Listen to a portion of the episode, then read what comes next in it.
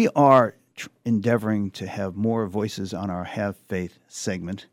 We have a number of rabbis, we have a number of uh, pastors from various congregations here in the Valley, and we have wanted to expand this conversation and therefore are so pleased we can have with us today Greg Epstein, who is the humanist chaplain at Harvard and MIT. He served a term recently as president of the Harvard Chaplains Association, which became, of course, a big story, front page story in the New York Times when he was elected to that position as president of the Harvard Chaplains.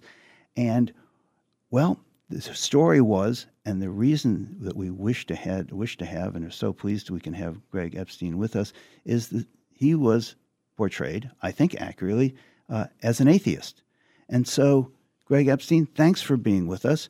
Uh, I think it's going to strike a fair number of listeners as being, well, somehow, uh, well, inconsistent that the uh, Harvard chaplain or the humanist chaplain at Harvard and MIT is an atheist. You don't think so. You're a best selling author. You have a new book coming out on this as well.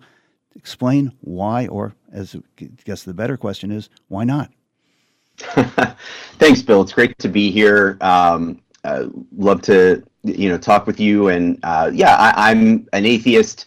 Uh, it really, you know, people in my community define themselves as atheists or agnostics or non-religious. It, it kind of depends on the definition, um, because you, you, know I'm an atheist in the sense that I I really believe firmly. You know, you, you played I'm a believer. I believe that uh, God is a human creation. That God, um, if we're talking about the Judeo-Christian God, is the is the most influential literary character in the history of uh, our society and, and maybe the world. Um, do I know for sure that there is no such thing? You can't disprove a negative, right? So, you know, philosophically, that's impossible. And so, if you prefer the, the term agnostic for that, that's fine. But I have a great sense of confidence that all of my knowledge, all of my experiences demonstrate to me that religion is a human created phenomenon, not vice versa. So, humanist is a great term for it. Um, I didn't invent the term, it, it goes back. Uh, over a century in, in this sense and, and farther beyond that in, in with different meanings but it's basically a term for the positive beliefs and values and community for non-religious people well, but I think humanist also actually describes a lot of religious people who would say that humanity is the source and the, the core of my beliefs. Am I wrong about well, that? Well, that's why, yes, absolutely. And, and, you know, if people want to, um, you know, argue, debate, discuss the meaning of the word, uh, that's great. Uh, because humanist was a word that was chosen um, about a hundred years ago, about between 100, 110 years ago now, um, by largely a group of Unitarian ministers, uh, among some other fellow travelers, who were realizing that they were studying evolution, they were studying anthropology, psychology, sociology. These were these were new phenomena at the time, and they were realizing that Christian or even theist, even religious believer um, in a traditional sense, was no longer applicable for them. It was it was not descriptive of their identity anymore, and so they they got together and said, "Well, what are we if not that?" And they picked this older word, humanist, which in the Renaissance um, in Europe had come to mean the idea that there was more to know about life than the mind of God. You know, un- until the Renaissance humanists there was just this idea that the only knowledge worth having was knowing the mind of God. And the Renaissance humanists, who were believers in a God, um, were also believers that there was much more to explore and understand just about humanity itself. And so it's sort of a precursor. But the point is, if people consider themselves humanists and they're also, uh, in one way or another, traditional believers in a God, um, more the merrier because that's that's why I love doing interfaith work. I, I work as a chaplain alongside um, 30, 40 uh, great other chaplains at MIT, 40 to 50 other great chaplains at Harvard. Uh, we have all kinds of conversations across uh, religious divides and, and have tremendous amounts in common as well. And it's it's great work. Uh, Greg Epstein, as the humanist chaplain at Harvard and MIT, I, I would appreciate it if you would go back to two words that you just used. And Mm-hmm. One was atheist, the other was agnostic. Sure. And, and, and maybe it's my misunderstanding that I've had for decades, but mm-hmm. as I understand it, atheism is really a belief in the denial of God, and agnosticism is more an equivocation. I don't know one way or the other, but I have other priorities in living my life.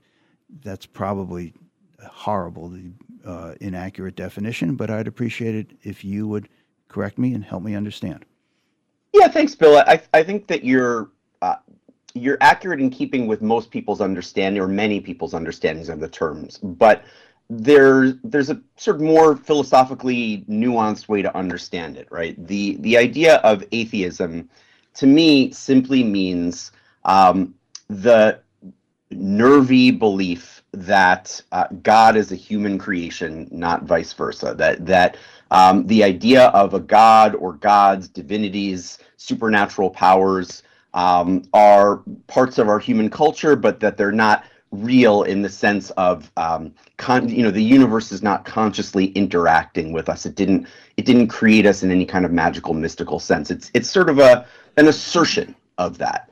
Agnostic uh, is a term that was it was coined in the 19th century, and you know there's a whole history to it. But it's basically um, an admission of our ignorance of certain things. You know, it's it's an admission that we can't know for sure. But the original meaning of the term agnostic, and I think a lot of the, the ways that it's used today by people who might call themselves humanists as well, um, it's it's more about the idea that yeah we admit that there are limits to human knowledge we'll never know in our finite human lives in our in our precarious human lives. We'll never know for sure. We'll never be shown uh, at the pearly gates uh, what this is all about what this is all for what happened before the big bang. The big bang happened and it wiped out everything that may have come before it. So we just can't know.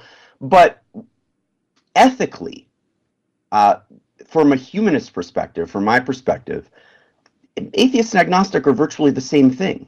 Because if you believe that your ethics, your your way of understanding the meaning of life, and your way of understanding what to do and how to be, um, ought to be determined by uh, by the commandments of a God, uh, then that's one way to live. But if you believe that we have to determine our ethics, we have to get our sense of meaning from our human experiences, from our interactions with one another, from our building of community, from, from our best attempt to be loving, compassionate, good, and decent human beings, then whether you think there's definitely not a God or whether you're not sure exactly what's out there, but you're pretty sure that we're never going to know, you're, you're acting on the same kind of ethics. These are humanistic ethics. So, Greg Epstein, a humanist chaplain at Harvard and MIT, I, I, I want to uh, focus on the phrase you just used about there being a God uh, mm-hmm. or the denial of a God, because yes. I think it is impossible to really begin to describe the hundreds, thousands, millions perhaps of ways, different ways in which people incorporate, internalize, or conceptualize God.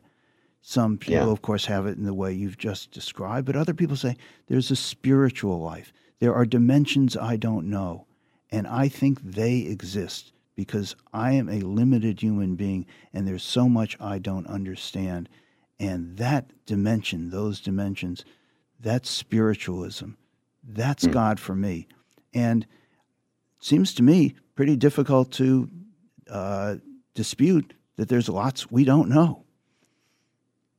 Yeah, there there is lots that we don't know. I mean, I've been thinking about this lately because um, I I got COVID in November, and I, I, tried really hard to prevent my family and myself from getting COVID. But eventually, you know, it, it came for us, and um, after that, I seem to have developed some mysterious allergies that I've never had before.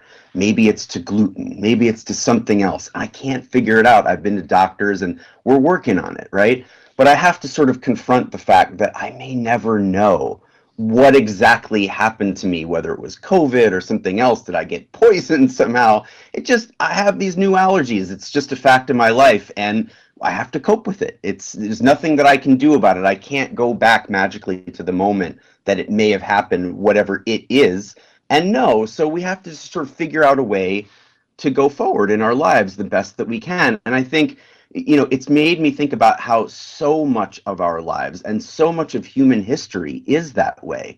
We don't get the opportunity to go back to all of the origins of all of the stories that we have about ourselves and our lives.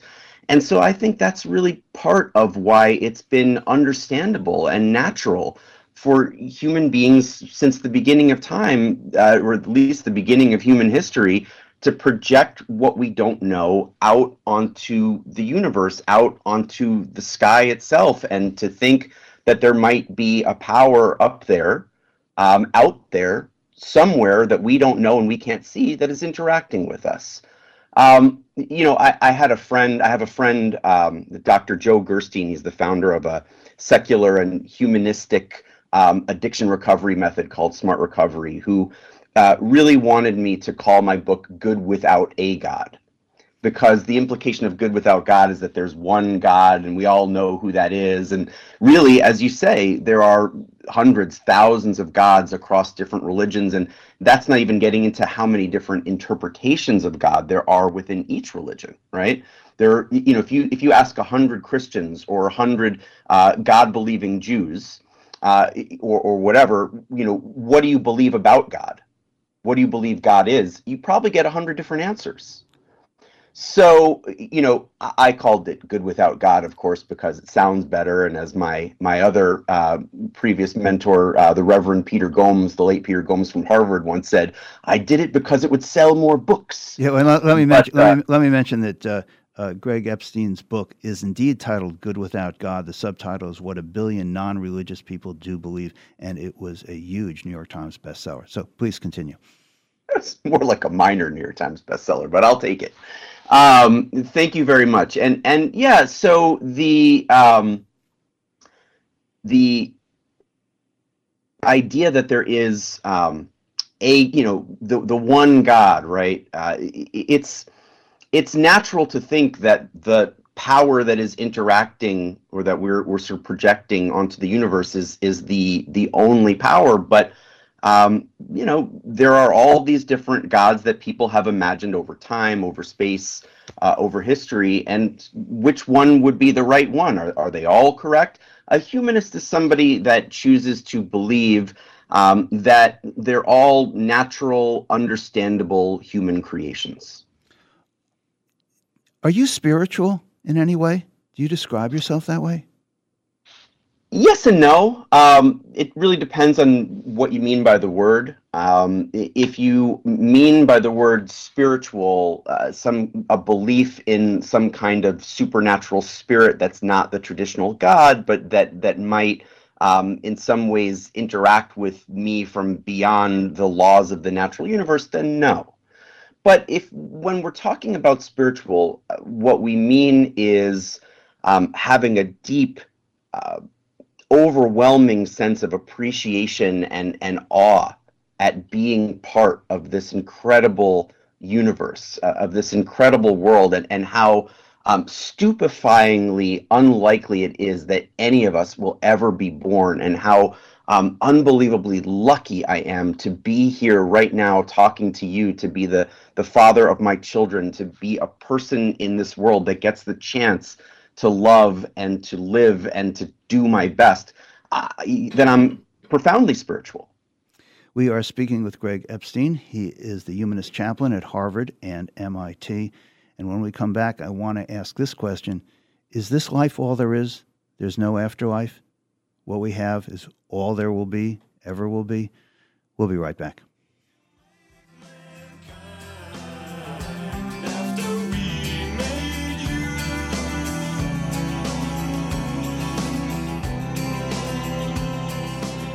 More Talk the Talk with Bill Newman and Buzz Eisenberg coming up right here on WH. You're listening to Talk the Talk with Bill Newman and Buzz Eisenberg. WHMP We continue our conversation with Greg Epstein, who is the humanist chaplain at Harvard and the Massachusetts Institute of Technology. I'd like to pose that question to you. Is this the world? After this, there's nothing? This life is our life. There's no afterlife, nothing after this, from your perspective? Thanks, Bill. Um, it's a big question. It's one that is incredibly natural to ponder. Um, philosophers and other great thinkers have pondered this question for thousands of years. Um, and why shouldn't they? Um, we know that there was a world before us, and we know that there will be a world after us. That's just something that we we take from our experience. We observe that, that, about everybody else that we've ever met that there was a world before them and that there will be a world after them. And so we, you know, instinctively and through reasoning know that about ourselves too. And so why wouldn't we want to know where, if anywhere, we're headed, um, and what will happen to us after, you know, we're no longer present in in the world that we can observe. Um, I would say I, I my belief is that yes, this is this is it. This is our one and only life. This is the one thing that we've ever had. We're the products of evolution, and that's why this is the only world we'll ever have. Um, we are every, we're, we're the collections of trillions of interconnected cells. Every one of those cells is made of carbon that came from exploding stars billions and billions of years ago. And so we are, in a sense, each of us, as Carl Sagan and others have noted, the universe knowing itself, coming to know itself.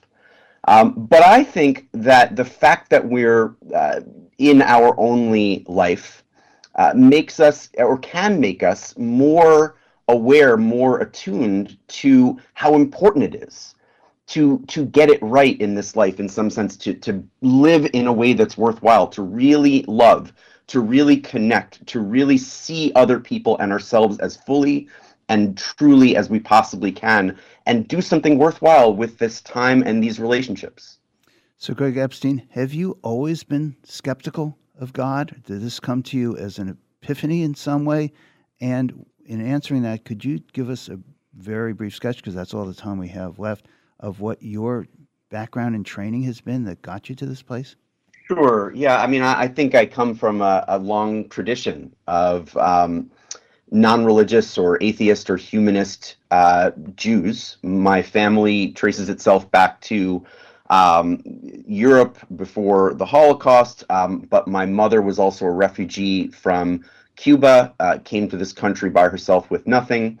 Um, and her father used to sit in the synagogue in Matanzas, Cuba, and at the back of the synagogue during Yom Kippur and read the socialist Yiddish newspaper. um, so, you know, it's part of a tradition for me. Um, and, you know, my point that I'd like to emphasize to people is that there are humanist, atheist, agnostics from all cultural backgrounds, from all ethnic backgrounds. And humanist is a word and a concept that hopefully could bring us together with some sense of common ground, with some sense that we're not alone, with some sense that we might create communities that can help us to be more ethical human beings.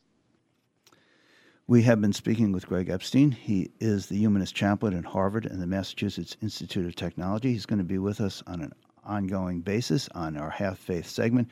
We really appreciate your time, your insights, and we look forward to talking with you further. You will have a new book coming out, and we will be discussing that as well in future episodes. Thank you so much for being with us, Greg. Really appreciate your time and insights. Thank you, Bill. It was a pleasure. places have